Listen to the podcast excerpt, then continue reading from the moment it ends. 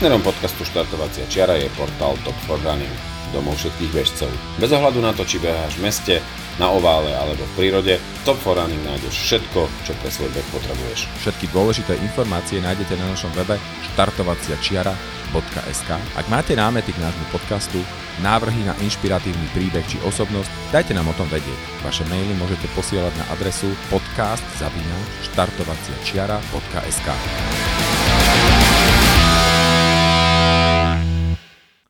Ahojte, milí poslucháči nášho podcastu Štartovacie čiara. A sme veľmi radi, že opäť sa môžeme k vám vrátiť s ďalším vydaním nášho podcastu. Po nejakom, povedzme, troška dlhšom čase, ktorý nám vyplnili pracovné cestovné povinnosti, ale sme tu obeď. Napriek tomu, že sme vycestovali kde kade, tak teraz sme na Slovensku, sme v Tatrách, kde nahrávame ďalší diel podcastu. Máme pri nás podľa nás zaujímavého človeka, s ktorým sa chceme porozprávať o jeho aktivitách v horách, jeho behu v horách a veríme, že to bude veľmi zaujímavé. A teda dovolte mi, aby som privítal tu na medzi nami Ferryho Šmihála. Ferry, ahoj. Ahoj, ahoj. Čau, zdravím ťa. Takže, ako som povedal, sme tu v Tatrách, kde Ferry momentálne žije možno, že nie je až tak úplne známy uh, v takých, že top ultra alebo top bežeckých kruhoch. Uh, napriek tomu má za sebou veľmi pekné uh, projekty alebo, alebo aj umiestnenia alebo proste účasti na veľmi zaujímavých pretekoch a, a akciách, ktoré súvisia s behom.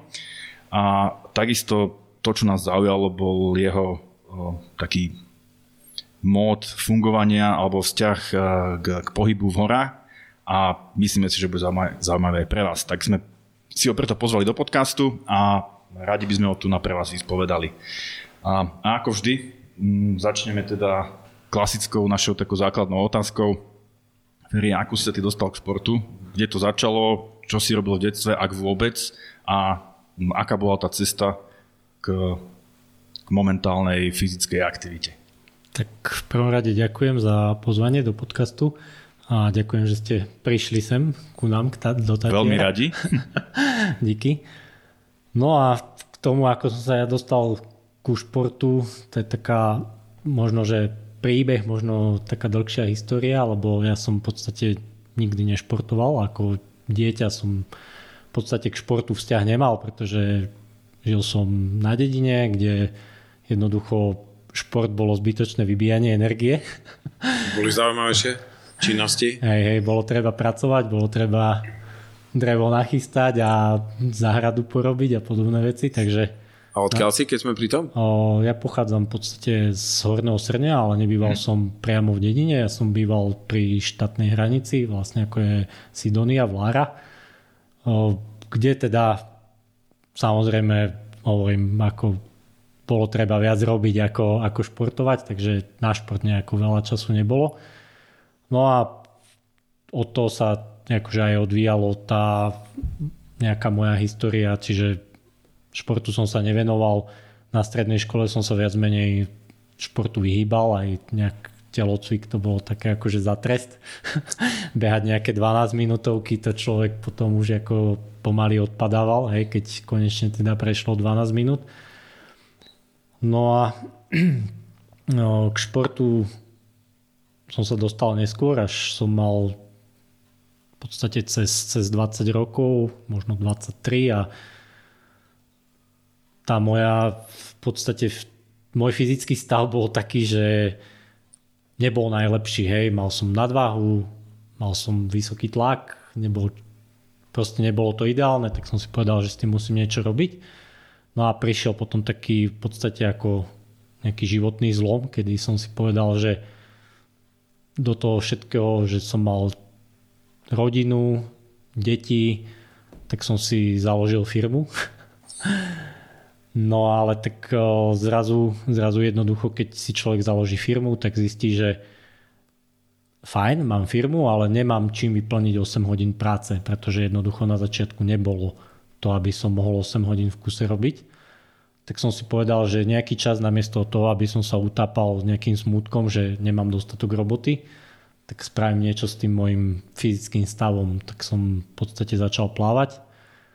O, začal som nejak zľahka behať a takým, takým v podstate pozvolným spôsobom som sa dostal k športu. Ale mm. bolo, to, bolo to také, že chodil som si zabehať, ja neviem, na začiatku naozaj že 2-3 km, hej, nič, nič nejaké ultra vzdialenosti. Jediné, čo nikdy som nebehal nejako moc po asfalte, to ma nikdy nebavilo. Toto sa odohrávalo, alebo teda tie začiatky boli ešte niekde okolo tvojho rodiska, alebo už to bolo tu Nie, lokalite, sa... kde sa nachádzame teraz, že ako sa tie tvoje životné cesty chýbali po Slovensku? Tak tie životné cesty boli také troška komplikovanejšie. Ja som sa v podstate po strednej škole presťahoval na nejaký čas do Bratislavy. Potom sme vyriešili bývanie vo Viničnom. No a čiže... Po Švancpochu. hej, hej. čiže moje životné cesty išli smerom vlastne na nížinu z kopcov a z okolností tam som teda začal športovať. No zo začiatku to boli také, že proste večer alebo po práci som si vybehol alebo jednoducho, ako som spomínal, cez tú prácu väčšinou to bolo také, že namiesto obeda som išiel plávať. Hej? To, to bolo také najčastejšie, že dobre, nejdem obedovať, lebo potrebujem schudnúť. potrebujem niečo zmeniť, tak som išiel plávať na hodinu, hodinu a pol. No a popri tom som sa snažil teda ešte chodiť aj behávať. A ty si sa potom dostal ale samozrejme ku vzdialenostiam asi dlhším a tak ďalej v čase. Tak možno keď si to ešte že len povieme, že ako si sa dostal do, do Tatiera, posunieme sa potom ďalej. No, ono, ono v podstate, o, keď som začal behávať, tak o, tie, tie vzdialenosti sa postupne nejakým spôsobom predlžovali. Snažil som sa z tých, z tých povedzme začiatočných 2-3 kilometrov behávať 5, 6, 8, hej. A potom som k tomu pridal troška kopce, že, že začal som behávať v Karpatoch a jednoducho som zistil, že ma to baví.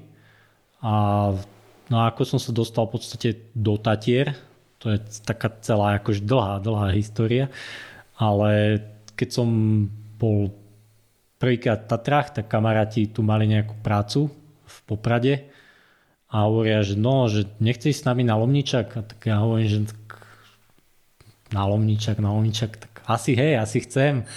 No, neviem a síce ako sa to dá, hej, ale tak keď ma tam zoberete, tak, tak pôjdem s vami. No, tak sme a kde si ty predtým bol, na akom kopci pred tým Lomničakom? Niekde si akože vyliezol na niečo aspoň, aspoň tak, že, že nazvime to, že vysokohorská turistika. Na Pezinskú babu. Na Pezinskú babu, to úplne stačí.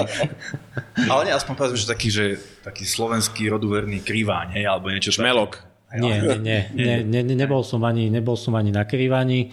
Keď som bol v Tatrách, tak sme išli len také nejaké možno základné turistické trasy na chaty alebo mm. na plesa. Čiže v podstate predtým som nebol na, na takto na nejakých väčších kopcoch. Ale chalani povedali Lomničak. Tak Ale chalani Lomničak. povedali Lomničak, tak ide sa na Lomničak. Povedali, že proste ideme s Edom, tak dobre, Edo, bol, Edo nás viedol, takže ideme na Lomničak. No tak som prišiel do Tatiera, na druhý deň sme išli na Lomničak a na ten Lomničak sme vyšli. No a tam v podstate, tam sa to tak zmenilo, že zrazu, že wow, že Tatry, hej, že tak možno to raz dotiahnem niekde inde a chcel by som v tých Tatrách tráviť viac času. Mm-hmm. Hej, ale to bolo pred desiatimi rokmi. Čiže ty si vlastne chodil na turistiku do Tatier, že si to nebol akože úplný ako keby nováčik. No, párkrát som tu bol, tak to povedzme. Ale tá túra, alebo tá, ten výstup na Lomničak to zmenilo, hej? že to bol, asi sa niečo stretlo, že nejaký do, dobrý čas, správny, správna partia ľudí, správny cieľ, že ste vyšli na, lebo Lomničak je také akože pekná vec, na, na ktorú sa dá vyliezť. Takže asi toto sa spojilo a vtedy si si povedal, že wow, tak toto je niečo celkom, ako som to predtým nevidel. Hej? Bolo to tak? Tak, tak, tak to bolo, že, že v podstate videl som tie Tatry z takého iného pohľadu a no, naozaj ma bavilo to, že, že môcť chodiť po tých kopcoch, tak som začal samozrejme vymýšľať, hľadať nejakého parťaka, lebo samozrejme chalani ma tam zobrali raz, ale mňa to začalo nejakým spôsobom viac a viac lákať, tak som, to bola taká zase zaujímavá príhoda, že som pozrel nejakého parťaka na hory, normálne sme si napísali cez internet. Teraz ma som rozmýšľal chvíľku, to bolo, že Dobrodruh SK, alebo nejak tak sa volá tá stránka. Tak som tam napísal, že hľadám parťaka z hodou okolností Kubo, čo je dneska môj super parťak, tak takisto chcel niekam ísť. Tak sme sa stretli v Smokovci a išli sme spolu na Slavkovský štít. Taká turistika dneska, hej, to berem troška inak, chodí sa to behať, ale vtedy sme to brali ako výstup na Slavkovský štít. Mm. Ale taký, taký zimný, hej, bolo to, bolo to v podstate v zime. Čiže toto je zaujímavé, lebo to podľa mňa, že dosť veľa ľudí uh, rieši, alebo tu sa zasekne, že uh, idú na nejakú túru alebo nejaký výstup, to sa im páči, chceli by aj ďalej, ale povedzme nemajú nejakú stálu partiu alebo niekoho, kto by ich možno viacej zasvetil do toho, popri ktorom by mohli skúšať nejaké proste ďalšie, ťažšie veci alebo tak. Jasne. A, čiže tebe sa to podarilo takýmto štýlom, ale podľa toho, čo počujem, tak vy ste boli obidva takí vás menej začiatočníci. Hej? Úplne, úplne začiatočníci. Hej, Čiže vy ste ako... sa tak nejak vzájomne ťahali že a, a postupne sa vypracovali, alebo ako to bolo? Hej, hej, v podstate sme sa, sme sa vzájomne ťahali. Kubo bol, Kubo bol oveľa lepší, pretože on vtedy chodil na vysokú školu, na o, v podstate ako FTVŠ, hej, ale na, v Košice alebo v Prešove, v Prešove myslím. No a takže on bol do toho športu veľa viac zasvetený ako ja, bol fyzicky úplne niekde inde ako ja, no a ja som sa mu v podstate len stále doťahoval. A samozrejme sme museli tým, že v podstate človek chce pôsobiť nejak vo vysokohorskom teréne, tak musí dodržiavať aj nejaké predpisy, ktoré v tých Tatrách platia. Takže to sme snažili si nejakým spôsobom na začiatku naštudovať, zistiť, čo k tomu potrebujeme že teda musíme byť nejakom jamese hej, a musíme samozrejme aj to má nejaké obmedzenie, hej, že človek musí ísť na nejakú lezeckú túru, aby v podstate mohol s tým, s tým jamesom ísť na nejaké výstupy. Hej. Tiež to nie je tak, že človek má preukaz a zrazu môže behať po, po kopcoch. Má to svoje pravidlá, čiže keď mám preukaz, tak musím ísť musím mať výstroj a musím ísť na lezeckú obtiežnosť minimálne obťažnosť trojku, hej, aby, som, aby som mohol robiť nejaké výstupy. No nehovorím, že sme to zo začiatku asi robili ideálne, trojky to neboli, ale tak pre nás to, tak bola to taká VHT, hej, mm. že, že bola to VHT, vysokohorská turistika. Dobre, čiže takto ste sa nejako spolu s tým parťakom dostali najprv možno k vysokohorskej turistike, potom aj k takému možno vážnejšiemu lezeniu a ty si potom nakoniec vlastne skončil tu na v Tatra, hej, čiže z chalana z Kopaníc, lebo z toho horné Srnice sú vlastne tak, také podavorinské kopanice. Áno. Však ja som odtiaľ tiež skúku cez, cez, cez z druhej strany Javoriny. A, tak si sa dostal sem do Tatiera. Ako, ako, ako k tomu došlo? Ako si sa k tomu dopracoval? Lebo to je tiež možno, že sen viacerých ľudí, že aj by tu chceli byť, ale nie je to také jednoduché, hej? lebo proste práca je niekde inde.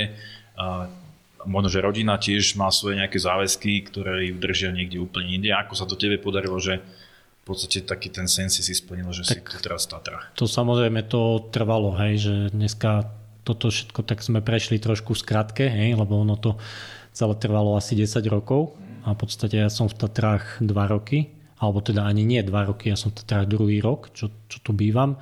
Neskôr sme bývali v Tatranskej Lomnici, podnajme. Teraz sa nám tu podarilo teda sa natrvalejšie usadiť v Novej Lesnej. No ono je to také, také možno troška sobecké, hej, lebo človek keď chce ísť do Tatier, buď má to partnera úplne takého, že, že má, žijú si dvaja ten svoj sen, alebo jednoducho tomu partnerovi povie, no tak ono to bude asi to najlepšie riešenie, lebo ja v tých Tatrách chcem byť a buď tu budem proste dochádzať trikrát do týždňa, čo nie je ideálne. Takže sme sa sem proste presťahovali a vyriešilo mi to kopec, kopec problémov s dochádzaním. Samozrejme má to svoje obmedzenia, čo sa týka práce a našťastie teda za tie minulé roky sa veľa vecí pracovne zmenilo, pretože všetky tie obmedzenia viedli k tomu, že ľudia sa naučili robiť home office mm. a zistili, že strašne veľa vecí sa dá vyriešiť cez počítač, tak áno, toto mi asi k tomu nahralo, hej, že, že aj ja teda môžem mm. takýmto spôsobom robiť na diálku. A da, splnil som si ten svoj sen a sme, sme v Tatrách. Ono to má, hovorím, pre mňa to má také najväčšie výhody, je to cestovanie, lebo to cestovanie je dlhé, úmorné, samozrejme niečo stojí a zanecháva dneska taká celkom populárna téma, že zanecháva uhlíkovú stopu. Mm-hmm. Tak aj toto bol taký nejaký dôvod, že keď už chcem žiť v horách a robiť, robiť v nich šport, tak proste nerobiť to takým tým úplne konzumným spôsobom, že jednoducho sadnem ráno do auta, ja som to tak robil niekoľko rokov, sadol som ráno o 3 do auta, na východ slnka som bol v Tatrách, odbehal som si, vrátil som sa späť. Takže toto som sa snažil eliminovať. Dobre, no a teda za, začínal si, ako si spomenul, nejakým plávaním a behom, to boli také tie dve aktivity, ktoré ťa vlastne k takému aktívnejšiemu pohybu priviedli. Potom si objavil vďaka kamarátom a túre na Lomničák eh, aj povedzme vysokorskú turistiku lezenie. No a ty si pre mňa takým na Slovensku predstaviteľom, jedným z predstaviteľov, ktorých nie je podľa mňa až tak veľa, ktorí tieto aktivity, beh a povedzme lezenie spájajú do jednej. Hej. A mňa by zaujímalo, že ako si sa k tomu dostal tým, že dobre, tak skúsim to teda spojiť, že možno, že sa ti páčia obidve, tak si to dával nejako dokopy ako sa k tomu dostal a e, možno, že povedať troška o tom niečo, že v čom jednotlivé tie dve aktivity, ako sa ovplyvňujú, že či možno, že v niečom si pomáhajú, alebo naopak jedna s druhou niekedy idú aj proti sebe. Ako to, ako to vidíš? Tak oni sú, oni, keď, keď človek robí vlastne trailový beh, beh v podstate v prírode, tak ono je to podobné. Ono je to veľmi podobné, čo sa týka behu beh, ja som, ja som aj na začiatku, keď, keď ma zaujali hory, tak som si hovoril, že musím behať, aby som mal v tých horách dostatočnú kondičku, lebo ten Kubo ten bol vždycky popredu. Proste on si išiel svoje, on všetko prešlapal, povedzme v zime, hej, ja som sa za ním vliekol a najťažšie bolo asi to, že Kubo zastal, oddychol si, ja som k nemu prišiel a keď som k nemu prišiel, on už bol oddychnutý a ideme ďalej. Hej? Lenže ja som k nemu zrovna prišiel, takže... Ja, ja, som, toto, ja toto robím mojej manželke. Ja si potreboval oddychnúť a on proste ťahal ďalej. No tak potom som si hovoril, že, že cesta k tomu, aby som v tých horách bol lepší, bol beh. A keďže v Karpatoch alebo teda v Pezinku tam sa dá behať non-stop, hej? tam môžeme behať naozaj že celý rok, tak som to využíval a v podstate som stále behal. Hej? Tie objemy potom už za tie, za tie najaktívnejšie roky boli asi 5000 km ročne, čo bol celkom slušný bežecký objem a aj tie výškové metre, hej, nikdy som nebehal nejak po rovinách, čiže to ono sa to hýbalo niekde do 200 tisíc výškových metrov.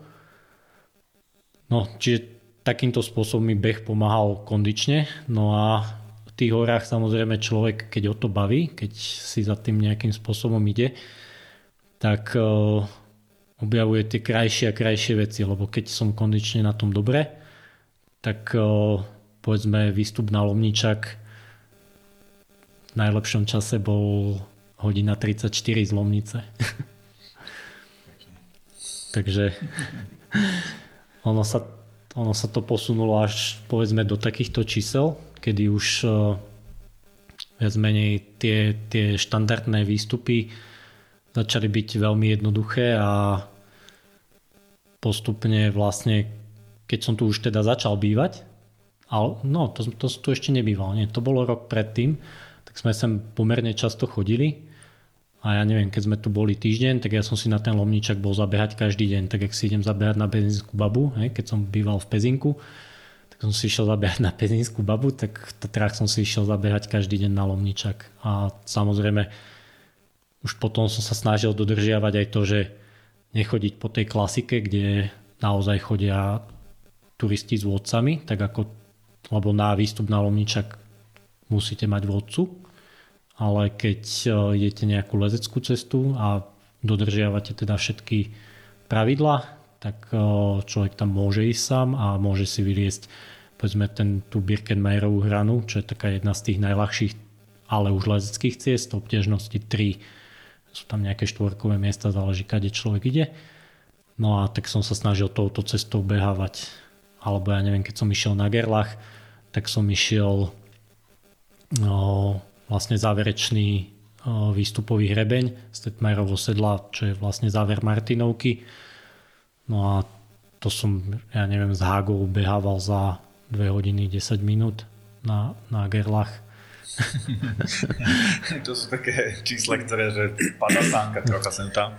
Ale keď, ale keď sme pri tom, má to, má, sú tu aj také nejaké, že hlavne cez koronu tak strašne boomovalo, že všetci riešili tému FKT, hej, najrychlejšie prebehy, výbehy, čokoľvek. Viduješ aj tu na nejaké a tie trasy, ktoré si teraz spomínal, že sa tu teda vidujú a, a nejaké najrychlejšie časy a že sa tu tak podpichujete v rámci komunity, že kto to teda vybehol najrychlejšie, ako tak sa to, to chystá, chystá zlomiť najbližšie? To, to asi hej, to asi hej, hej, hej, lebo samozrejme toto, že človek príde niekde z Karpat, tak si myslí, že o, v Tatrách som sám, hej, a zrazu zistí, že tu na miestni chlapci to naozaj behajú na raňajky ešte pred prácou si ide zabehať je, a vybehne si na lomničak a podobné veci. Takže áno, tu na chalani naozaj z miestnej komunity bežeckej sú v tomto smere veľmi dobrí.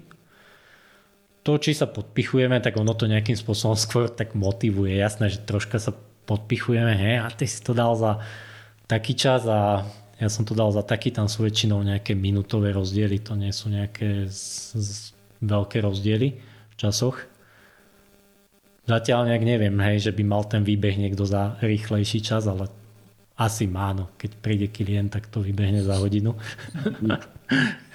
Takže ono na tom našom malom piesočku, kde sa hrabeme, tak to nie je nič extra.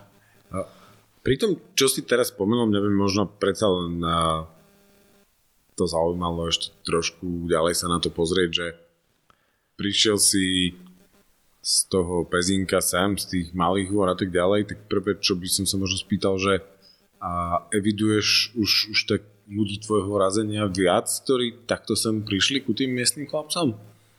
Že, že možno sa vyskytli nejaké interakcie alebo fungujete v, neviem, v nejakom voľnom združení čokoľvek? Je tu, je tu v podstate veľa ľudí, ktorí sa venujú športu.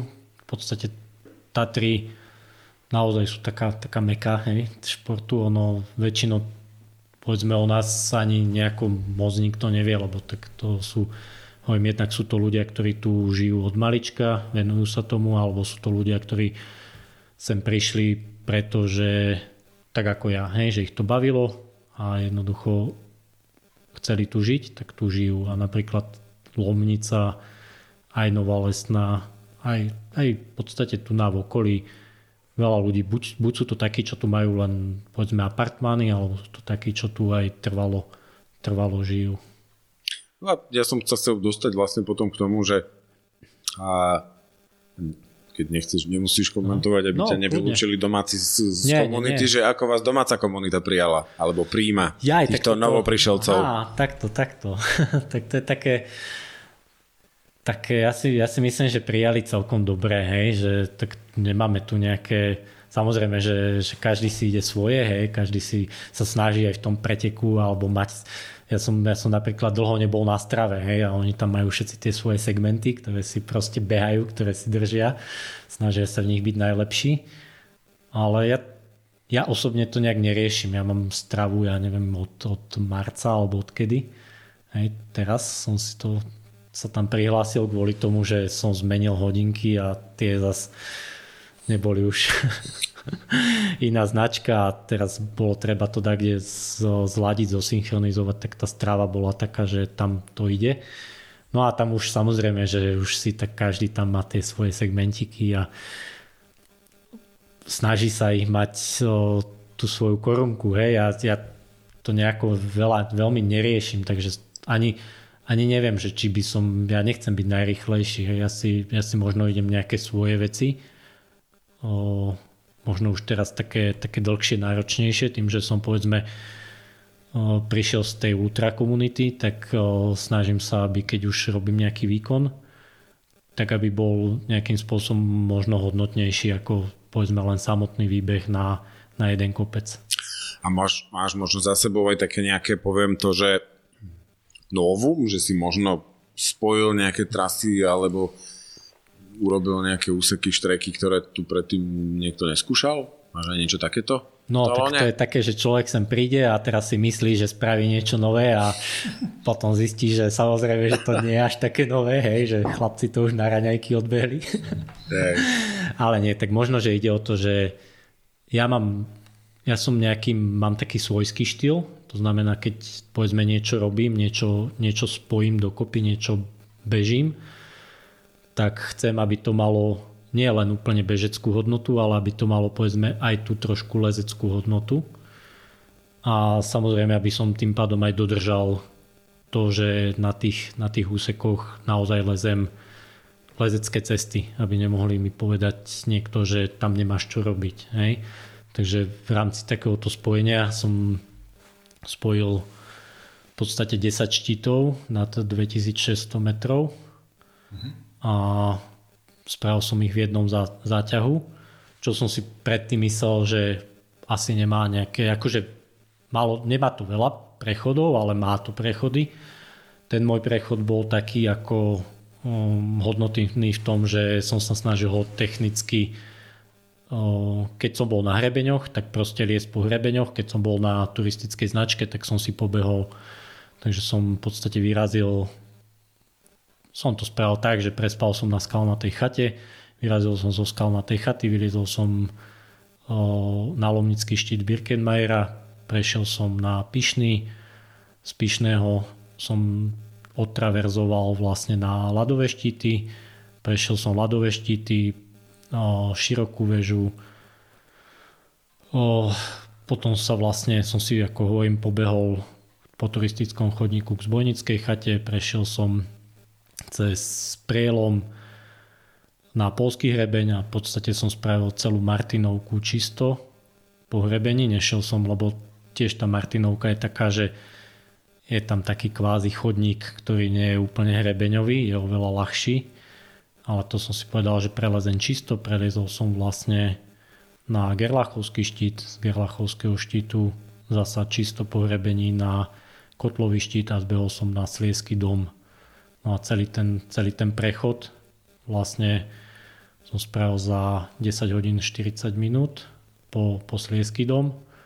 Keď by som to bral nejak, že od vrcholu k vrcholu to úplne nemám zrátané, viem, že som si pozrel na hodinkách, že od tej skalnatej chaty po kotlový štít som bol za 9 hodín 20 minút. Ale fakt akože čisto. Nerobil som to tak, že by som to robil ako chalani tu na to nazývajú, že alpine running, že nie je dôležité, ako sa na ten vrchol dostaneš, ale proste musíš na ňom byť. Mm-hmm. To znamená, že často volia povedzme jednoduchšie veci, jednoduchšie cesty, ale ja, ja sa snažím tam zapájať tie, tie lezecké cesty, takže aj, aj na tej Martinovke som možno preliezal úplne, by som povedal, že až nezmyselne ťažké miesta oproti tomu, ako sa to chodí, keď, keď sa to ide v podstate nejakým bežeckým štýlom. Mm-hmm. A ty si to spravil úplne ako solo sám, hej? Toto som spravil úplne, úplne solo sám, s tým, že som v podstate ani predtým si nedal nejaké, nejakú skúšku, dokonca niektoré úseky som nemal ani prejdené, ale tým, že v podstate človek leze, tak keď sú to ľahšie miesta, tak som to nebral, že by to mal byť nejaký problém. Ako spravíš logisticky takúto, takúto záležitosť? Jednak eh, prvá otázka, nesieš si teda, predpokladám všetko so sebou, čo by si mohol potrebovať sám, hej, že proste nemáš niekde, že si to niekde jasné, dopredu jasné. uložíš, nie, alebo... Nie. Mhm. nie, tieto veci v podstate si nikdy dopredu nikam neukladám, lebo v podstate to by nejakým spôsobom trošku bralo tomu samotnému výkonu, takže v podstate všetko, čo potrebujem si berem. Tie veci sú v podstate pomerne ľahké. Dneska, dneska máte sedáky, ktoré sú, ja neviem, či 100 gramov má tá, tá sedačka, tá, tá najľahšia nejaké ľahké 20 metrové lano. Prilbu nebrávam, lebo tak si hovorím, že na hrebení hadám z neba skaly nepadajú, aj keď samozrejme aj tam môže niečo padnúť, lebo tak človek nie je 100% stále na hrebení. Takže samozrejme tú, tú výbavu, ktorú potrebujem, tak tu si nesem, ale to dám do bežeckého batohu, úplne že do, do takého malinkého, možno 5, možno 8 litrov. No a keď je ideálne počasie, tak si zoberiem len nejakú povedzme fukerku, čo v Tatrách nie úplne vždycky platí, hej, tam sa to vie zvrtnúť, ale tak zasa tým, že som rýchly, tak ono, tá fukerka mi väčšinou stačí, čiže nejaká jedna, jedna bunda. No a nejaká tyčinka. Vodu nejako veľmi neriešim, lebo... No, k tomu som sa chcel dostať, že to je taká vec, ktorú by som asi ja sa zaoberal, že kde sa viem napiť a čoho, lebo 10 hodín akože ísť a to nie, ako, asi, asi to nie je, že, že top tempo, ktoré ide, že, ale zase určite sa neflákaš pri tom. Čiže, hej, tej vody tam pomerne dosť hej, človek potrebuje. Hej, teda otázka je, že vieš asi odniesť len nejaké množstvo vody naraz so sebou, tak potom čo, berieš to niekde z potoka? Alebo... Jasné, mhm, jasné. Okay. Hej. Tam v podstate ja pijem všade, kde voda teče, čiže nejakým spôsobom neriešim to, či je závadná, nezávadná. Ona väčšinou v tých Tatrách je čistá. Samozrejme, čas nejaké baktérie tam môžu byť, takže ako, mal som aj ja jeden problém, hej, ale akože nie, že mm, aktuálne pri tej ceste, ale tak nejaké niečo, niečo v tej vode bolo, čo som vypil tak ono netreba piť moc pod chatami. To je taká, taká zásada. Ale to, ne, to nebolo v rámci tohto. Akože v rámci tohto som pil, kde voda tiekla. Čiže keď ja neviem, som zliezal z pyšného štítu a tiekla tam nejaká voda, aj keď len povedzme kvapkala, aj tak som mal pohárik, nabral som si tú vodu a proste som ju vypil. Teraz neviem presne, by som klamal, lebo ja to mám v tom popise, neviem, či som mal len pol litra, alebo som mal, nie, viac som mal liter, som mal určite, hej, vtedy myslím, že som mal hydrovak. Takže zhruba ten, zhruba ten liter, aby to zase nebolo ťažké, takže to kilo. A kde sa dalo, tam som to doplnil. Mm-hmm. No, akože verím tomu, že v, tuto v Tatrách, že z tých potokov sa napiť dá a, a ja s tým súhlasím, že keď mám to z vlastnej skúsenosti, povedzme, buď z Lalareda alebo z UTMB, keď, keď, bol, keď, bolo, keď boli horúčavy a, a tá občercovačka bola ešte čo 10 km ďaleko a pečie na teba a si Jasné. proste smedný, no tak neriešiš, že či tam je baktéria, proste zoberieš to z toho potoka a napíš sa a teda tiež sa mi zatiaľ ešte nič nestalo. Hej, takže... S, týmto, s týmto nejaký problém nie je. Ako presne, ak spomínaš, Lavaredo som bežal tiež. Chválil som si ten pretek, akože nádherný pretek. A my sme mali výhodu, že bolo síce veľmi horúco, ale predtým zima bolo veľa snehu, takže fakt tam sa dalo piť úplne všade. Ja som naozaj pil úplne všade. To je pri tom behu asi to, to najlepšie, čo môže človek spraviť. Neriešiť veľmi, jasné, že sa nenapijem nejakej vody, do ktorej ľudia šlapú, hej, ale keď tá voda teče a je pomerne čistá, tak tie baktérie nevidím, tak si hovorím, že je čistá. Dobre, to bolo tých 10 štítov na 2600, čo si, čo si spravil, to, to znie ako veľmi, veľmi pekný uh, projekt alebo, alebo aktivita, ktorú, si, ktorú máš za sebou. Je ešte niečo, čo by, si, čo by si vypichol ako z tých vecí, ktoré si spravil, že by stáli za zmienku? No my sme, my sme v podstate ešte potom, to má zasa, ja to hovorím, že život je o takých príbehoch, hej, že vždycky k tomu je nejaký, nejaký príbeh, nejaká cesta a mne potom proste človek, ktorého som vôbec nepoznal, Miňostik, napísal, že prečo som ho nezobral na tých 10 štítov, tak potom zase v nejakej slabej chvíľke asi pol roka na to som mu napísal, no tak keď budeš chceť, tak, tak, tak ťa zoberem. Tak sme to v podstate opakovali ešte vo dvojici. Spravili sme to ešte možno, že troška zaujímavejšie, lebo sme to išli vlastne z dola dole. To znamená, že začínali sme v Lomnici a skončili sme v Polianke. Samozrejme vtedy som musel zbehnúť do Polianky, ale to už som tak akože za 20 minút zbehol, to som vtedy nejako nerátal už ten zbeh. Ale teraz som v podstate vyrášal, ja som býval v Lomnici, my sme vyrazili v podstate z Lomnice a, celé sme to znova prebehli, ešte sme tam niečo spravili krajšie, že sme podstate e, kúsok chodníka vynechali a prešli sme cez e, východnú vysokú lezecky No a na to, keď už sme boli spolu, ja som sníval o takom projekte, že keď je človek na zelenom plese, tak uh, vidí okolo krásny hrebeň, vlastne, ktorý začína od Jastrabej veže a v podstate končí na, na Veľkej svišťovke.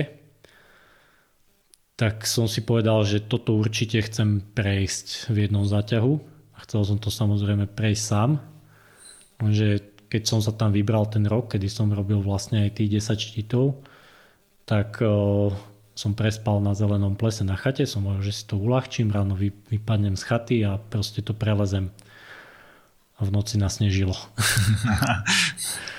Takže síce som vyrazil, ale keďže hore na hrebení proste bolo reálne nasnežené a tie podmienky boli také, že možno by sa to dalo dať, ale leze sa tam podstate z Lomnického štítu na sa tam leze vidlový hrebeň, takže to je také, že vidlový hrebeň je taká, taká lezecká neviem či maturita, ale také, taký jeden naozaj najkrajší hrebeň v Tatrách na Kežmarský štít, som si nevedel spomenúť chvíľu. takže o, keď som videl tam ten sneh, tak som si povedal, že to nie, takže som vyšiel na hrebeň, prešiel som si tam nejaký kúsok a zbehol som dole, v podstate prešiel som karbunkulovi. No a keď sme už s tým miňom prešli tých 10 štítov, tak mu hovorím, že no tak čo, tak pôjdeme, mám taký projekt okolo zeleného plesa, takže či by išiel so mnou a hovorí, jasné, tak samozrejme kedy tak asi o dva týždne sme išli, lenže Miňo nevedel prespať na, sch- na chate, lebo jednoducho on bol z Bystrice, musel prísť, takže on prišiel ráno z Bystrice. No a my sme teda ráno vyrazili, takže on ešte celú cestu absolvoval sem, potom zasa večer späť. Vyrazili sme z Bielej vody, prišli sme na chatu, no a v podstate prešli sme celý ten hrebeň, ktorý si myslím, ja, ja ho považujem za hodnotnejší ako 10 štítov, akože Miňo hovorí, že 10 štítov bolo určite náročnejších, bolo to vyčerpávajúcejšie, že toto bolo v podstate človek je viac menej na tom hrebení a už len leze, hej? že už, už predsa len tam nejaký beh sa nekonal. Takže sme, sme v podstate spravili spolu tento hrebeň, trvalo len to nejakých 13 hodín, samotný ten hrebeň, 13 hodín, 13 minút, šťastné číslo.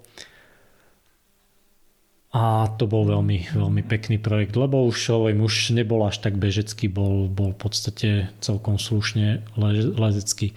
Ono ešte keď sa samozrejme bavíme o nejakom lezení, tak uh, ono to, to, čo ja lezem, ešte je také akože pre, pre lescov, ktorí naozaj lezú, tak to je pre nich taká, taká nástupová trasa, alebo jak by som to povedal, hej, čiže, čiže nie sú to vysoké obťažnosti, ale zasa čo je tam objektívne riziko je to, že my to robíme v podstate všetko na solo. Mm. Bez, bez istenia. Mm. V podstate len zlaňujeme tie kritické miesta, čiže nejakú peťku už človek by zbytočne zliezal, tak samozrejme to zlaní. Ale sú miesta, kde povedzme do tej peťky je, musí človek vyliesť, vyslovovať tú cestu mm. a to objektívne riziko je tam obrovské. Mm. Hej, že ono iné je liesť niekde na stienke peťku, to si človek povie, že to mám tak na rozlezenie, Hej, ale liesť peťku povedzme na hrebení, kde podobno je 300, 400, 500, možno 500 metrov priestoru, naozaj, že takého, že keď človek spadne, tak proste spadne. A tam nejaká šanca na záchranu v podstate nie je. Tak o, naozaj tam už treba mať veľmi dobre zrátané a nechcem, aby to bol ani nejaký návod, že, že toto je reálne, lebo to, to keď tam človek príde a jednoducho o, to nikdy nezažil, tak o, nechcem povedať, že sa z toho mm-hmm. po, ale naozaj, akože vidlový hrebeň je síce maličký, ale, ale to objektívne riziko je tam veľké.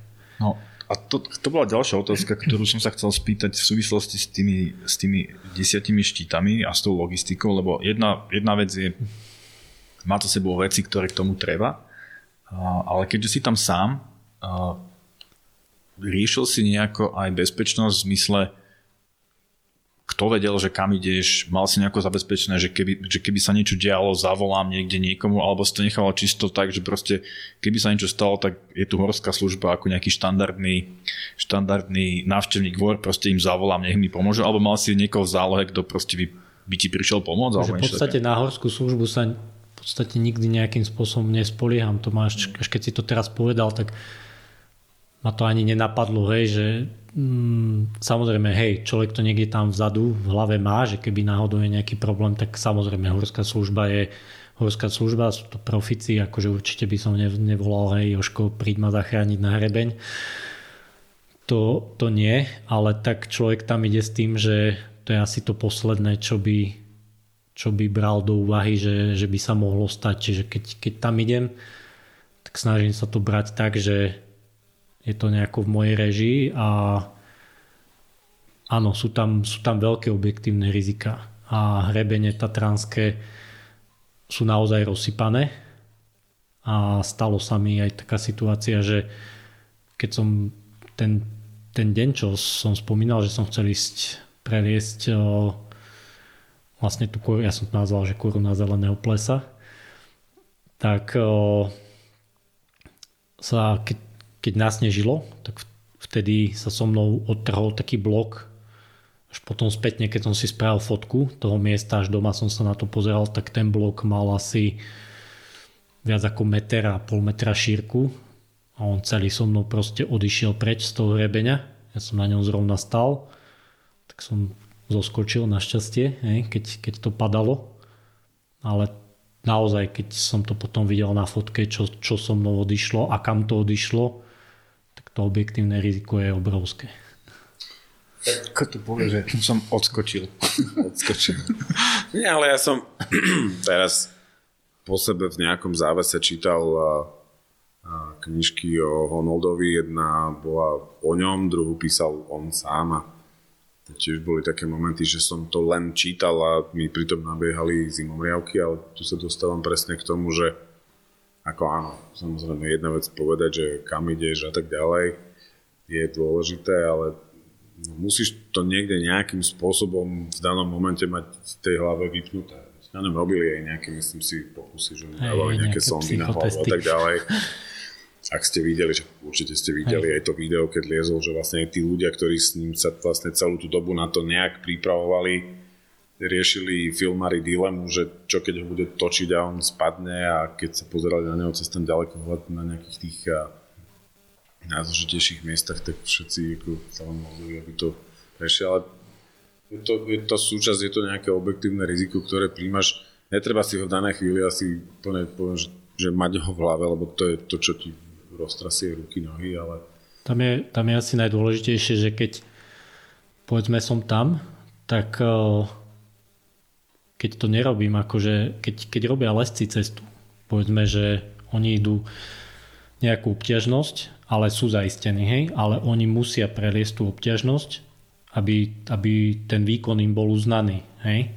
Čiže keď, keď chcem reálne povedať, že som vyliezol, ja neviem, poviem príklad, cestu nejakú desiatku, hej, zachádzam až takto ďaleko schválne, tak ju musím naozaj preliesť. Musím ju preliesť čisto a tak ďalej.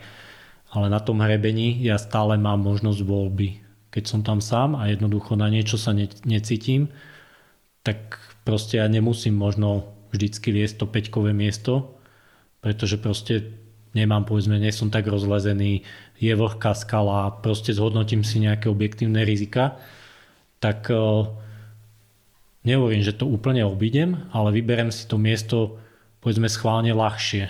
Hej, že vidím, že no tak tade toto ide ľahšie, tak prelezem to tadiaľ. Ale potom sú vlastne situácie, kedy sa cítim dobre a zase si poviem, že no dobre, tak ale teraz to chcem preliesť proste týmto miestom a bude toto najlepšie. Mm-hmm. Ale to, ale naozaj hovorím, ako tam, tam je úplne jedno, či spadnem z, ja neviem, z dvojky, z trojky, zo štvorky, pokiaľ je podobnou jednoducho 500 metrová priepasť, tak to je úplne jedno, čo som už liezol, hej, tam už sa to proste nepočíta.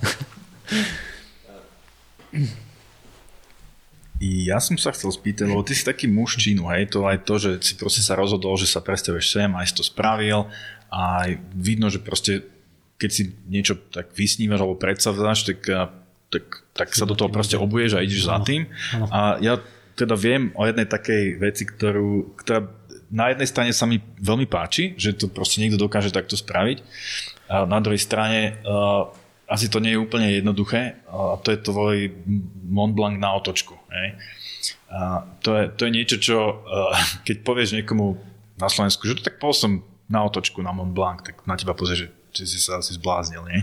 Toto je a... také zvláštne, že ja to tak vôbec nevnímam. Ja si stále hovorím, že tak to asi môže tu nás tých chlapcov spraviť úplne ktokoľvek, hej, že keď by majú tie tie možnosti, tak možno to proste spravia. Takže ja to stále vnímam tak, že no čo tak Mont Blanc na otočku. Hej? Ale... Ja to na spomínam preto, lebo, uh, ja lebo, lebo si, si živý dôkaz toho, že to je možné a veľa ľudí možno nad tým aj rozmýšľa, ale nikdy sa k tomu nedokope. Hej? Že, hej, hej. A ty si sa dokopal a ja teraz nejde len o to, že skúsiť im ukázať, že sa to dá a, a skús len proste povedať, že ako si, ako si k tomu pristúpil ty, že ako si to urobil no ty no ja tomu, a možno to nakopne viacerých potom. Ja som k tomu pristúpil tak ako ku všetkému, hej, keď som išiel je prechod 10 štítov, tak Proste som sa stretol predtým chvíľku s Rastom Hatiarom na festivale a už som mu to predtým spomínal, že či by to chcel natočiť a tak a on že no a kedy, kedy by si chceli ja neviem, tak bude dobré počasie, tak pozajtra. a toto s tým Mont Blancom bolo veľmi podobné, že ja som v podstate to nejakým spôsobom neplánoval. Jasne, bol som tam predtým, hm, teraz neviem, či som bol predtým dva alebo trikrát, asi dva Takže už som vedel, hej, že do čoho idem, lebo ísť Mont Blanc na otočku bez toho, aby som vedel, do čoho idem, je samozrejme úplne nezmysel, hej, ale keď som vedel, do čoho idem, a mňa tam motivovalo to, že tí miestni francúzi tam chodia proste trénovať v kraťasoch. Toto je to, že my sme tam išli celá výprava, hej, akože na lane naviazaný všetko a zrazu proste chlapci v kraťasoch v tričku, tak ak sa ja idem zabehať na Lomničak, tak oni si idú zabehať na Mont Blanc. Samozrejme proti tomu zase tí francúzi bojujú, aby sa to tam nerobilo, lebo tak je nejaké objektívne riziko tam zase je. No. Takže ja som to predtým videl, keď som tam bol, no a tak sme si povedali, že hej, takýmto štýlom by to bolo úplne skvelé.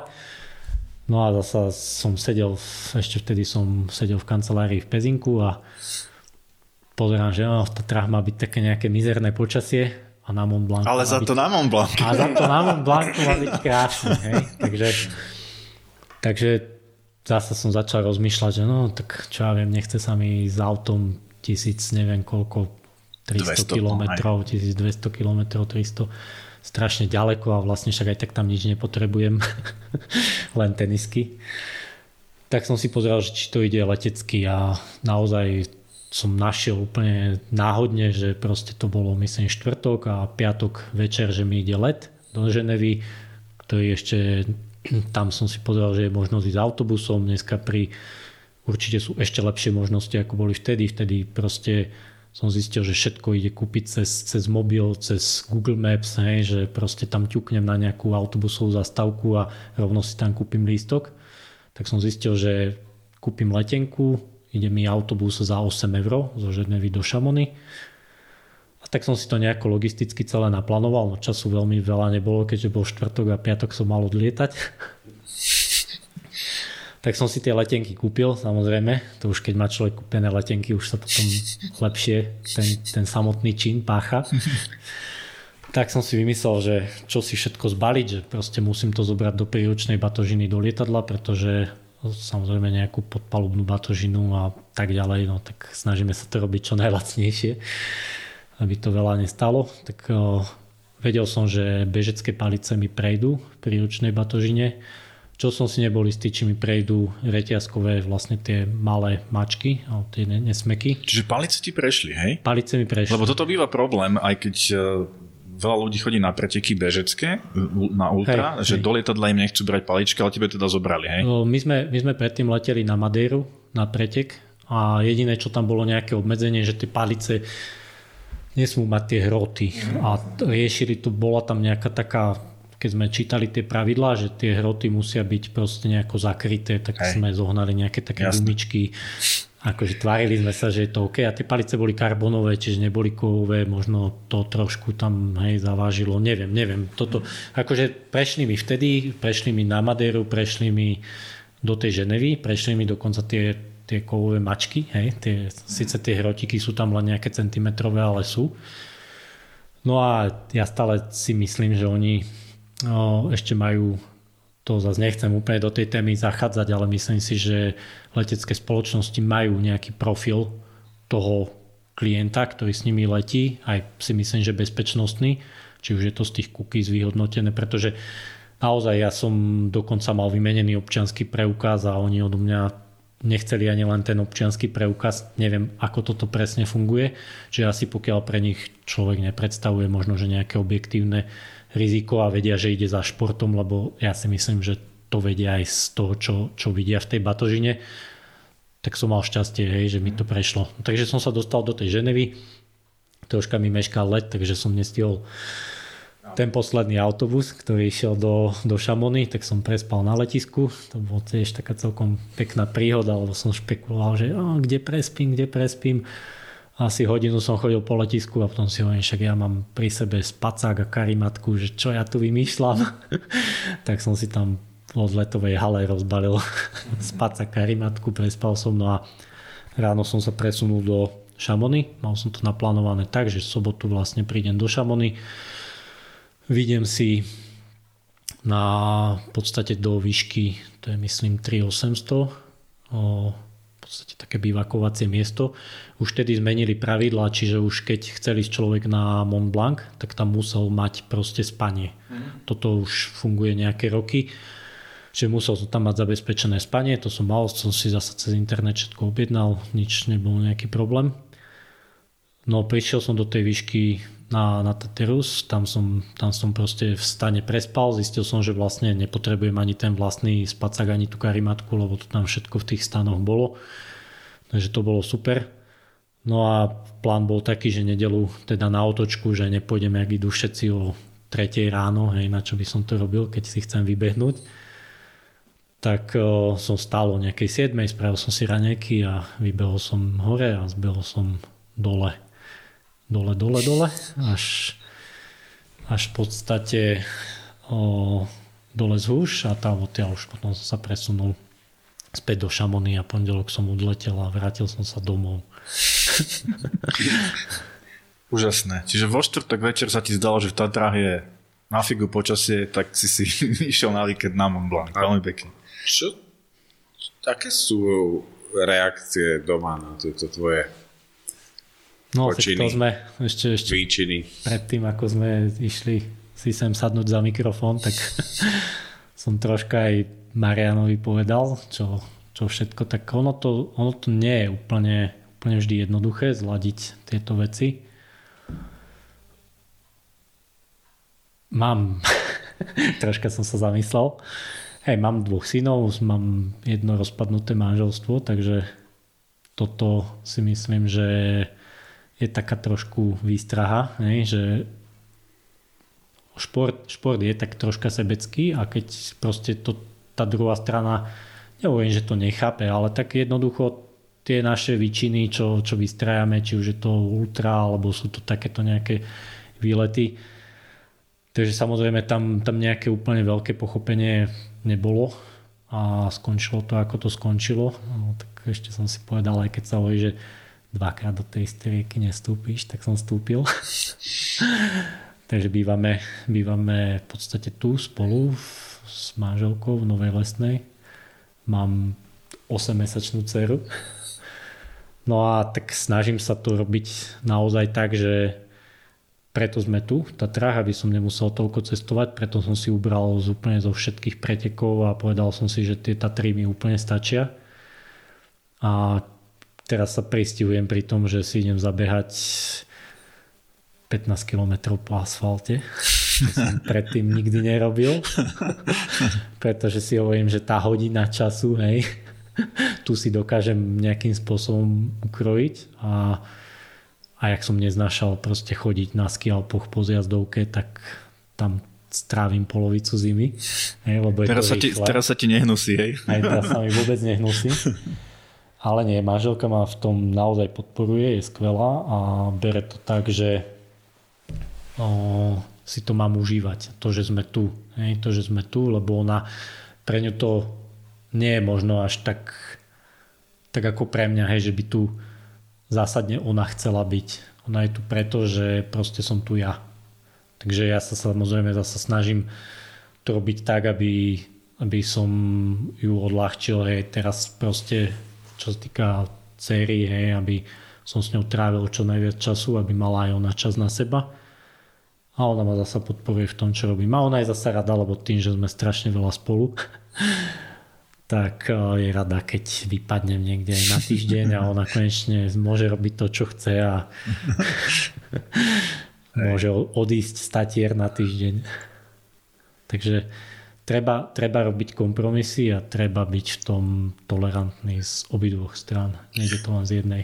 A vidíš, to potom vlastne zodpoveda aj takú moju otázku, trošku som si v nejakom verejnom profile pozrel, že a tie tvoje preteky, zárezy, ktoré si mal, že, že vlastne to v tomto roku som tam nič nevidel, minimálne z tých nejakých UTMB podujatí.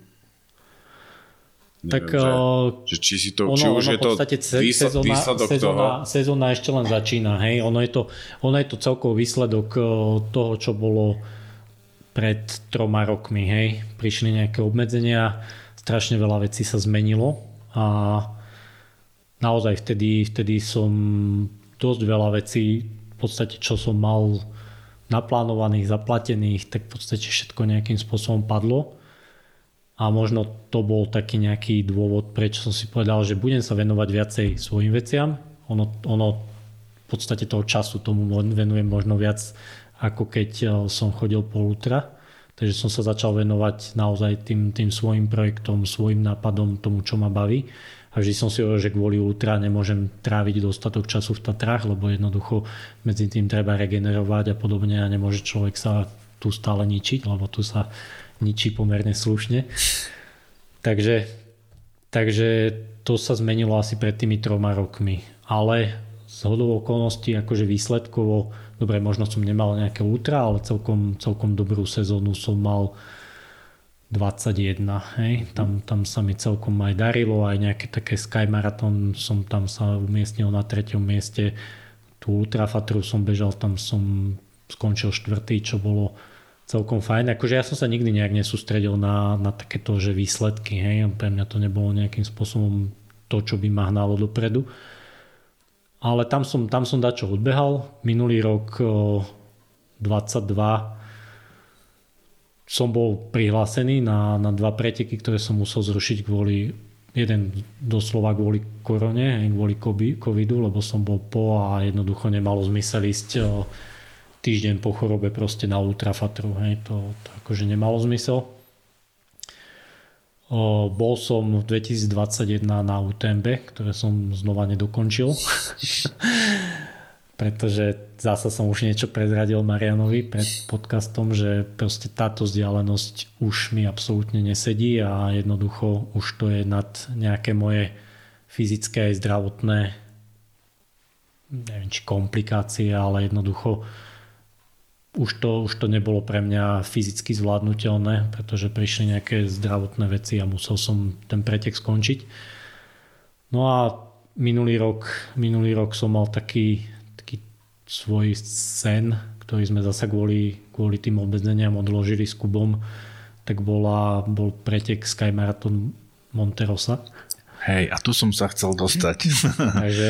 Lebo ty si ten, tie, tie Sky Marathony si troška tak načal, lebo to je podľa mňa tak najbližšie tomu, čo ty vlastne robíš v tých horách. Je to, je, to, je to také najbližšie spojenie toho behu a lezenia. Sú tam pri tých skymaratonoch niektorí sú také pasáže, ktoré naozaj už sú niečo medzi scramblingom a akože skutočným lezením. A ten Skymarathon Monte Rosa je jeden z takých asi top pretekov, čo sa týka náročnosti v tomto, v tomto smere, by som povedal. A, a viem, že to je pretek dvojic, čo má zase uh, ďalší taký nejaký takú ešte lepšiu príchuť tomu to dáva. Tak skús nám povedať, že ako, ako, ako to tam bolo, o čom to je a ako, ako ty vidíš ten pretek. No, no, ono je to tak, že keď som robil ultra, ja som robil ultra celkom aktívne, akože mal som tých pretekov pomerne dosť, aj, aj za roky, dokonca tam v nejakom roku som mal asi 7 takých nejakých 100 kilometrových pretekov, čo, čo bolo náročné. Tam, tam najväčší problém je tá regenerácia, hej, že človek k tomu nejako pričuchne, strašne o to baví strašne to chce, ale samozrejme to telo potrebuje pomerne dlho po ultra regenerovať, takže ten Sky maratón bol taký, že to si človek odbehne, zamaká, ešte, ešte povedzme možno niekedy naozaj viac, hej, ako pri, pri ultra, aj keď to trápenie netrvá toľko dlho. Ale to vyššia intenzita ale určite. Ale to vyššia hej. intenzita a obrovská výhoda, že na druhý deň môže ísť znova. Hej. A keď som išiel o, maratón na chopku, čo je pomerne ťažký maratón. Má to síce len 42 km a má to prevýšenie, neviem teraz 2800, 2600, neviem už presne. Tak som si ešte 3, 3 krát predtým dal lomnický štít, hej, 3 dní. čo úplne je zmysel, ale dá sa to, hej, na, na tých Sky Raceoch sa to dá, takže ma to celkom začalo baviť. Tie kratšie vzdialenosti a intenzívnejšie. No a samozrejme táto Monterosa je absolútne vynimočná, vymyslel to Kubo, ja som ani nevedel, že taký pretek existuje, to potom ešte poviem aj skúsenosť z UTMB, to som tiež nevedel, že existuje. No a tak on mi hovorí, že je taký pretek dvojic a že, že on by sa tam chcel prihlásiť, že či s ním pôjdem. No a tak samozrejme, že pôjdem, hej, že kde by som s Kubom nešiel. Tak o, sme sa chceli prihlásiť, No skončilo to tak, že ten, ten prvýkrát to bolo nejak tom, tá registrácia bola vlastne 2019-20 tak nejak na prelome. Kubo mi vtedy hovorí, že on nemôže ísť, lebo proste staval dom, riešil kopec rodinných vecí. Ja som bol do toho taký namotivovaný, že tak ja by som išiel aj s niekým iným. Nepodarilo sa nájsť nikoho podobne streleného. No a o, No ale aj tak by z toho nič nebolo, pretože pretek bol zrušený kvôli opatreniam, ktoré boli. No konečne nám teda situácia umožňovala sa prihlásiť, prihlásili sme sa a išli sme. No, no tu nás sa na to nejako moc natrénovať nedá, pretože tam v podstate beží sa z nadmorskej výšky 1000 metrov nad morom, čo sú tu na naše Tatry lenže vrchol je 4500, takže tam jednoducho už tá klimatizácia, zase keď sa porovnávame s tými francúzmi, talianmi, čo chodia trénovať na Mont Blanc, ktorí to majú fakt dennodenne nabehané, alebo nehovorím, že dennodenne, ale často nabehané. A dokážu to teda zabehnúť v úplne iných časoch ako my, čo sme tam prišli a tvárili sme sa, že o, aklimatizovali sme sa 3 dní. Aj to v nejakých oveľa nižších výškach. No ale samotný Sky Marathon je niečo úplne iné ako, ako také tie bežné. Hej? Čiže, jak si spomenul, je to pretek dvojic. Od, od ľadovca sú tie dvojice naviazané na lane, čiže treba tam normálne výbavu ako sedák. Sú tam pasáže, kde sú fixné lana, takže treba feratový set. Treba sa, treba sa v tých pasážach fixovať. No a tí ľudia musia byť aspoň ako tak zladení a keď nie sú zladení, tak samozrejme ten, kto je povedzme lepší, alebo neviem, že lepší, ale kto by možno chcel si tam dosahovať nejaké svoje výsledky, tak proste je zviazaný 10 metrovým lanom, takže veľa neubehne tomu parťakovi a musia samozrejme dobiehať spolu. Takže nastaviť si to tak, že kto bude, lepší, kto bude proste lepší, tak musí ísť troška pomalšie, aby jednoducho ten, ten, tí parťaci musia byť nejakým spôsobom jedno na tom preteku. No, samotný, samotný ten pretek je boli tam, bola tam ešte nejaká jedna slovenská dvojica, ja som s nimi ani nestretol, oni to nejako dosť komentovali, že, že lezenie a že čo to tam tí Taliani a Francúzi a ostatní predvádzajú. Nie je to až tak, keď človek v podstate toto trénuje, tak tam príde s tým, že tie, tie technické pasáže absolútne nebol problém. Hej. Mm, jediné, čo, čo, s čím človek musí rátať, že smerom hore to moc nenabeha, pretože to jednoducho tá klimatizácia tam jednak chýba a jednak tá výkonnosť by bola, neviem, musela byť aká, aby človek hore kopcom bežal. Dole kopcom už to je oveľa lepšie, to sme si celkom užívali. Takže strieda sa tam taká taká vec, ktorú inde človek nezažije, že do výšky, alebo teda 2000 výškových metrov beží po skalách. Naozaj sú to pomerne náročné technické terény, lebo, lebo asi 700 výškových metrov, teraz neviem koľko to je vzdialenostne, ale asi možno do 5 kilometrov ide úplne mimo turistického chodníka, ide v podstate po skalách.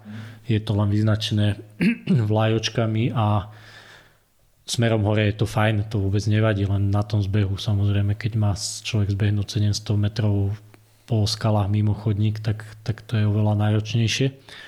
No a od, od vlastne od určitej výšky začína ľadovec, čiže človek beží na tých bežeckých mačkách alebo reťazkách, nesmekoch a musí byť naviazaný s tým parťakom na lane. Čiže toto je úplne iné ako také sky ktoré zažije človek tu aj, aj tou výškou, aj tou, tou celou tou technickosťou toho preteku. Ale zasa, zasa uh, nie je to nič, čo by sa nedalo zvládnuť. Hej? Akože my sme to my sme to prešli, samozrejme obdivujem chlapcov ako Peťo Fráňo, hej, on to bol tiež a oni skončili nejak do 10. miesta, čiže my sme už len takí ako išli sme si to vyskúšať. Zážitok. Zážitok. Kto, a kto čakal koho? Keď si vravel v začiatkoch Kubo čakal na teba?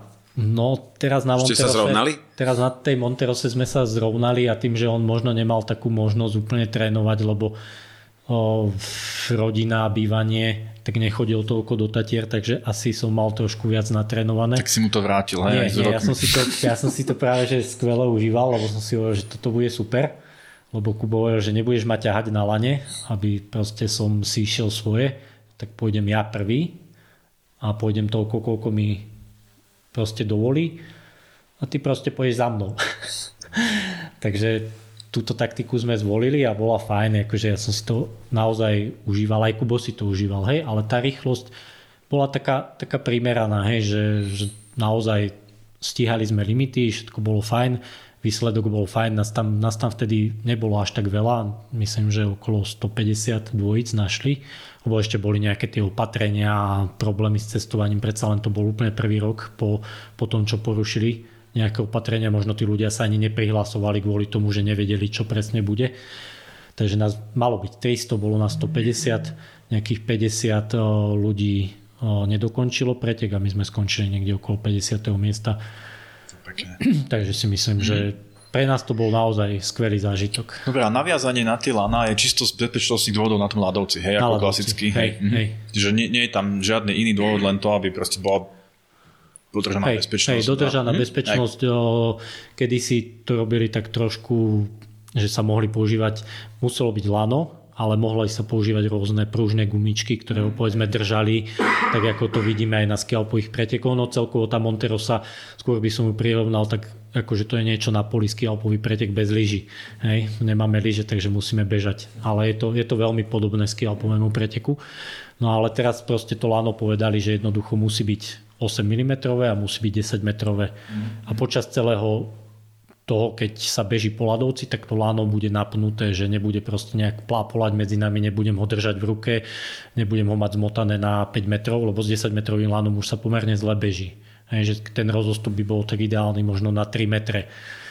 Chvíľko, chvíľkami som sa samozrejme aj snažil to láno si zmotať, čo, sa, čo bolo super, keď sme bežali pri sebe, aj tá kontrola nad tým lánom bola super, ale to samozrejme hneď organizátor povedal, že láno pustiť a utekajte od seba. Tam je proste problém ten, že keď, ja neviem, hlavne na tom výbehu ani nie, ale na zbehu, keď povedzme ja som išiel druhý a manipuloval som s lanom, tak pokiaľ ja som zakopol, čo není nič výnimočné, hej, tak ten parťak, ktorý je proste uviazaný na tom lane, tak zrazu ho to šklbne hej, do, dozadu čo nie je dvakrát príjemné. Na, našťastie sa nám to nejako moc nestávalo, hej, že, že snažil som sa s tým lanom manipulovať tak. Zasa pre mňa ten zbeh bol potom náročnejší, lebo tým, že som manipuloval s lanom, tak stále som proste riešil to, ako to lano je napnuté, nie je napnuté a jednoducho som nemohol si tak kontrolovať ten zbeh, ako by som chcel. Takže je to, je to krásny pretek. Ty si, ty si ešte predtým, než si začal o tom rozprávať, povedal, že niečo dopovieš aj k tomu UTMB. No, to sú také tie... To... Že si o tom nevedel do, do, do istej doby. To som o tom teda nevedel, lebo ono celkovo, ja hovorím, že mňa dostal k športu kamarát z Kubina, Edo Grácik, ktorý už v tej dobe bol oveľa starší odo mňa, dneska má, by som netrepol, ale okolo 63 rokov stále aktívne športuje, robí dlhé triatlony, odbehol CCC, odbehol TDS v rámci UTMB a je pre mňa neskutočným motivátorom, že, že ako sa dá športovať proste dlhodobo. Lebo to nie je o tom, že niekto beha dva roky a potom skončí kvôli zraneniam, ale, ale on naozaj to robí tak, aby tie zranenia ho obchádzali aspoň tie športové. No teraz bohužiaľ sa mu stal úraz a zlomil si bedrový klb, ktorý mu vymenili niekedy pred Vianocami a dva dní dozadu mi posielal fotku, že vyhral triatlon Čechmena. Takže za pol roka zregeneroval. No ale to bolo tak, že my sme, my sme boli spolu, to som si zase kúpil bicykel a Edo mi hovorí, to je tak, jak som si kúpil, som si skial poje lyže a on mi povedal, že ideme na pretek bokami. Hej? Takže ja som proste musel ísť na pretek bokami, lebo Edo povedal, a my sme naozaj na tom preteku boli. To do dneska nechápem ako. Hej? No a to bolo zase tak, že my sme boli, kúpil som si bicykel, tak mi povedal, že pôjdeš nám bicyklovať do štafety na Attack Triathlon, čo robí vlastne Miro Leitner, kde ste natáčali podcast. A že pôjdeš nám bicyklovať do štafety, tak som povedal, že hej, idem a my sme boli na tom preteku a Edo hovorí, počúvaj, že má byť pekné počasie na Mont Blancu. to som ešte netušil žiadnych takýchto, no tak potom kto ma to naučil, hej. Má byť pekné počasie, tak pôjdeme, ale musíme vyraziť proste za 3 dní, lebo jednoducho je tam okno a ideme a buď ideš alebo nejdeš. Tak jasné, že som išiel. No a z okolností to bolo o, presne, keď sa konalo UTMB v Šamony. Ja som tam prišiel a teraz pozerám na to, čo sa tu deje, čo tu nejakí cvoci behajú, hej. Som proste žiadne ultra nebehal. Ja som si trénoval také tie svoje krátke behy, hej, čo, alebo čo to dalo. No a Aido hovorí, že no budúci rok sem pôjdeme. Na UTMB tak samozrejme, že keď povedal, že pôjdeme na triatlon, že pôjdeme na boky, tak pôjdeme aj na UTMB. Hovorím, dobre, tak jak to spravíme? No tak musíme si odbehnúť nejakú stovku, no a potom sa prihlásime, nepôjdeme na UTMB, prihlásime sa na TDS, lebo to je taký pretek, ktorý predsa len chodí menej, je tam väčšia pravdepodobnosť, že nás vyžrebujú. Ty si dokonca spomínal, že ten rok ešte nie je ani vybukovaný celý. No vtedy tam lotéria bola tak sme išli na ponitrianskú stovku, aj to sme sa prihlásili ako nejakí náhradníci, tak nás vybrali. Ešte do toho tam Medo mal nejaký zdravotný problém, no, nedobehol tú ponitrianskú stovku, ja som mu dobehol, no tak som musel ísť s ním. sám. Nie, musel som s ním ísť. Ja neviem, ešte ďalšiu. Ešte ďalšiu, ah, hej, okay. Javornícka, hej. Tak samozrejme tam sme sa nejako zasa ako náhradníci dostali. Tak sme odbehli, našťastie už tu odbehol, hej, ktorá bola chvíľu, chvíľu potom, tam nie je nejaký veľký, veľký časový rozdiel, ale už to odbehol. No a prihlásili sme sa na TDS, samozrejme nás vyžrebovali a na to TDS sme išli, hej. A ste ho aj dokončili, lebo tak vidím, aj, vidím hej, vestu finishersku. Hej, tu mám, tu mám rád, lebo tak je to, je to v podstate jediná moja vesta z finisherska z týchto pretekov v rámci UTMB. O, dúfam, že tento rok sa mi podarí. Hej, ideš tam CCC, hej? Tento, tam, rok. tento rok CCC, to možno tak premostím na to, keď si sa pýtal, že čo tento rok, hej, takže tento rok o dva týždne idem na Monterosu. tak dúfam, že to dobre dopadne. No, tentokrát Kubo povedal, že jemu to jedenkrát stačilo, že on si zase nájde, lebo takýchto pretekov zo pár je. Oni nie sú až tak známe, ale sú. Takže on zase, že si nájde niečo, čo bude takáto špecialita, tak to zase pôjdeme spolu. Tak ale ja som povedal, že ja by som to ešte predsa len chcel, tak som našiel parťaka Jančiho, tak o dva týždne ideme No, potom eh, sme si vymysleli, že o, s Kubom, že teda spravíme si nejaký svoj prechod v Alpách. No lenže ja už som si predtým vymyslel, že pôjdem taký kvalifikačný pretek v rámci UTMB pretekov, čo je Verbier mm-hmm. a vlastne idem bežať do, do Švajčiarska. To je začiatkom leta. No a predtým, predtým chceme straviť nejaké 3-4 dní na Alpskom hrebení vo výške 4,5 tisíc. Aby sa ti dobre bežalo. Aby sa mi, aby sa mi v sobotu dobre bežalo. takže to bude v rámci takého jedného týždňa. O, čo som počúval s vami podcast s Peťom Fraňom, tak asi to nie je dvakrát rozumné, lebo presne kvôli tomu on nejaký pretek ukončil. Že teda tieto veci sa nemajú úplne radi, že človek sa vyčerpa proste trávi čas v nejakej vyššej nadmorskej výške a potom si myslí, že ešte zabehne aj pretek. Takže idem si Pozri, ale kým sa tým vyskúšať. neživíš, tak je to tak, asi jedno. Tak, tak, kým to robíš pre radosť, ja si hovorím, že dobre, tak si to odbehnem. No a potom tam nemám nič nejako napevno, tak až vlastne v septembri som sa dostal zase na CCC nejakým šťastím.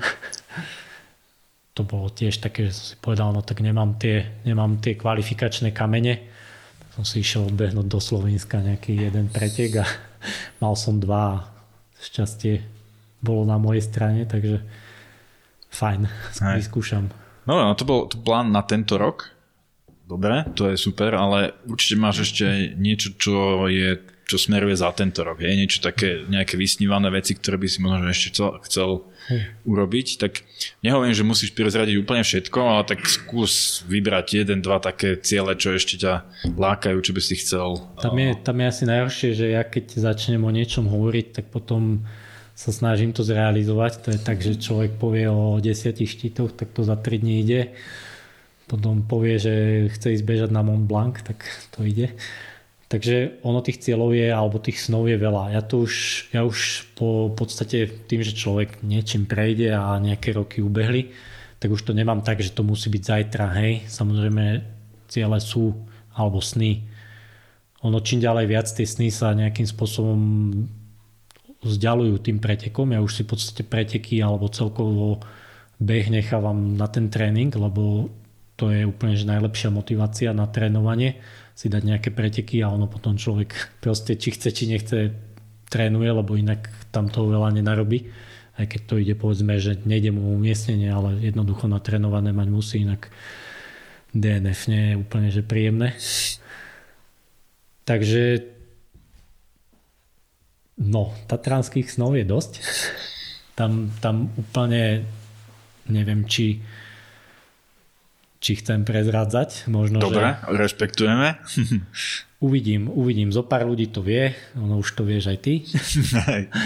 takže, takže uvidím, či sa podarí. Ako, tak sú tu také projekty, že samozrejme spojiť, spojiť povedzme nejaké štíty do, zasa do nejakej logickej línie, nejaký prechod, možno, možno zasa nejaký viac lezecký, alebo, alebo viac dňový, hej, že, že zbaliť sa tak, že na jeden záťah zasa úplne, že na ľahko, ale, ale povedzme už viem, že už to nestihnem za 10 hodín, že už to bude trvať dlhšie, tak vyskúšať si, že ako by to, ako by to vyzeralo stráviť tam dlhšie, ako, ako samotný, povedzme, jeden deň za pekného počasia.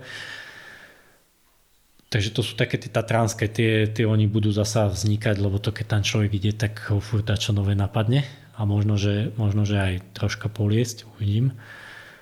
No a potom sú také tie tie sny mimo Slovenska, hej, že konečne zasa môžeme cestovať. Dúfam, že situácia bude priaznivá a či už sú to nejaké alpské, alpské nejaké hrebeňovky, aj toto, čo vlastne ideme s Kubom, tak e, je taká alpská hrebeňovka, nie je to nič minimočné, ako štandardne sa to chodí, ale tak chceme to zase spraviť nejak možno troška na ľahšie, rýchlejšie. Takže niečo v Alpách. Ja som, chcel povedať, ja som chcel povedať, že keď nechceš prezradiť tie Tatranské, to je v poriadku, že, lebo to by si pomohol, že hneď zajtra chcel ísť. A tak som chcel povedať, že tak skús niekde aj zo zahraničia, len že pri tebe, vzhľadom na ten Mont Blanc na otočku, je to také, že aj keby si povedal možno, že niečo tak z Ameriky, teraz, tak sa tam teraz, zajtra vyberieš. Teraz má zasa už brzde aj iné povinnosti, hej, takže zasa to je z toho hľadiska, že sa snažím proste byť na pomocný doma čo najviac, aby to, aby to aj z tej stránky fungovalo tak keď sa pozrieme, ja neviem, na Kiliena, ak si tam beha po tých Himalajach.